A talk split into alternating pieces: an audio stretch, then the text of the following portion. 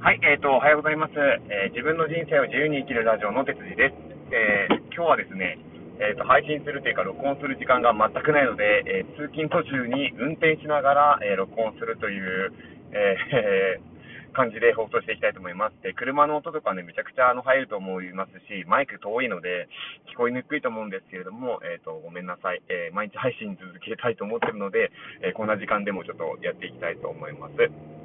で、今日ですね、あの、僕昨日、まあ、お休みいただいてたんですけれども、えっ、と、仕事だったりとか、まあ、家庭環境だったりとかね、仕事とかライフワークバランスとかっていう話がよくあると思うんですけど、えっと、そこの話をちょっとしたいと思います。で、何が言いたいかっていうと、えっと、仕事と家庭ってめちゃくちゃまあ密接だと思うんですね。家庭環境か。で、僕はあの、子供が一人いるんですけども、えっと、その子がですね、えっと、今年、小学校になりまして、小学校1年生か、になったんですね。で、学校に行ってるんですけれども、えーいかんせんお家でも学校でも、ちょっとこう、うまくいかなかったりとか、例えば誰かのことを背中が、後ろから背中を押しちゃったりとかね、まあ、そういうふうなことに行動に出ちゃったりとかっていう問題が、まあ、実際にあります。で、あの、うちのお母さん、お母さんって言ったら、あの、妻とか、えっと、僕もそうなんですけど、えっと、すごく、えっと、毎日それに、まあ、不安も持ってますし、どうやっていったらいいんだろうっていうことを、えっと、いつも悩んでます。で、昨日、あの、スクールカウンセラーの方に、えっと、二人でね、一緒に、あの、相談しに行ったりとかしたんですけれども、で、その中で問題だったのが、えっと、問題っていうか、僕、転勤がすごく多いんですね。で、えっと、本当に息子は小さい頃から転勤を多分何回だろう、本当に4回とか5回とかしてるかもしれません。で、それぐらい、あの、頻繁なんですね。で、それって子供にもものすごい悪影響を与えているっていうことなんですね。小さいからまだ大丈夫だろうみたいなことを考えてたんですけど、えっとそのスクールカウンセラーっていう、まあ、プロの人ですね、にお話を聞いたところ、やっぱりその環境だったりとかがすぐに変わってしまうっていうのが、その子が当たり前になるとしたら、あの子供にとってね、当たり前だとしたら、例えば自分と本当に仲のいい友達だったりとかを作る必要性がないって感じるかもしれないし、もしかしたら、えっ、と、自分は嫌われてもいいって言ったらちょっとおかしいんですけど、なんかそんなことを、えー、と考えてるんじゃない可能性もあるよっていうようなお話だったんですね。で、それってなんかこう、仕事と、まあ、家庭環境もそうですし、僕結構特別だと思うんですけど、そういうのってとって、とてもなんかこう密接だなって感じました。で、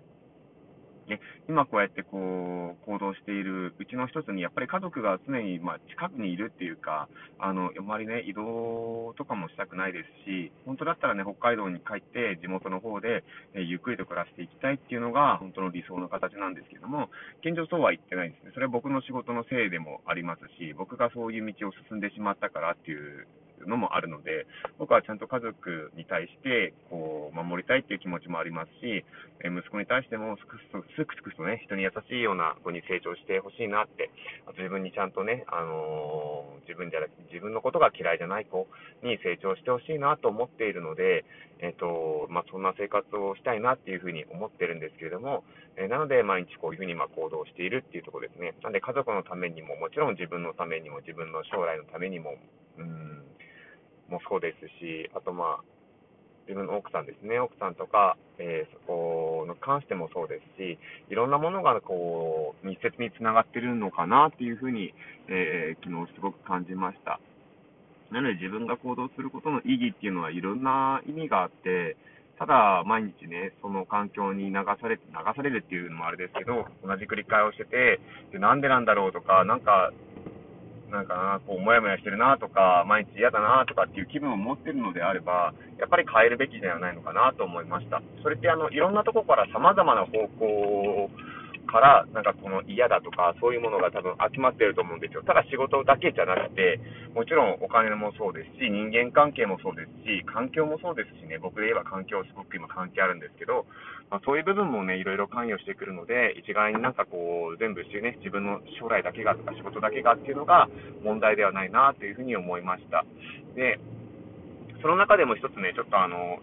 いいところっていうか、あの、いい気づきがあったのは、えー小さい頃も変わらず、小さい頃も大人になっても変わらず、例えば目に見える成長だったりとか、進歩っていうのがものすごく必要だなと思いました。えっ、と、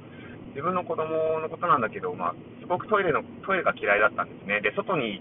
行った時には絶対外のトイレなんか入れなかったんですよ。なんか絶叫するぐらいもう叫ぶぐらいで。なんだけど、うんと、必然的にトイレができるようになってたんですね。それは、あの、毎日毎日あの、カレンダーにトイレができたら、ちゃんとこう、マークをつけていくっていうような、本当にちっちゃなことなんですけど、それが連続して達成できたことに対して、えっ、ー、と、うちの子はすごく喜び、喜んでたんですよ。でなので、そこからこう自分でこう連続達成させたいっていう気持ちが出て、えーと、トイレがそんなに苦手ではなくなったっていう、ね、経験もあるんですよね。なので、なんかこういうちっちゃな気づきもすごくありましたし、昨日。あとは、うんと、子育てしているお父さん、お母さん、すごく本当に毎日大変だと思うんですけど、その中でも、えーと、お子さんが例えば悪いことをしたりとか、いいことをしたりとかっていうところだけに着目してしまうと思うんですね。じゃなくて、えーと、そうじゃなくて、普段普通にできていることだったりとか、普通のところっていうところをよく見てあげるようにしようっていうのが、えーと、一つの学びとして昨日ありました。そうだな、簡単に言うと、ご飯中になんかこう立ち歩くって言ったら、なんかその、あんまりいいイメージないじゃないですか。じゃなくて、普通にご飯を、例えばちゃんとしっかり全部食べれたですとか、あとは、あの、そうだな、お箸をちゃんと持ったとか、食べてないかった、今まで食べれなかった野菜ちょっと食べれたとか、なんかね、ただちっちゃなことでも何でもいいんですよ。なんか普通のことを見てあげて褒めてあげるっていうことが、ものすごく、えっと、大事だっていうことが 分かりました。要は、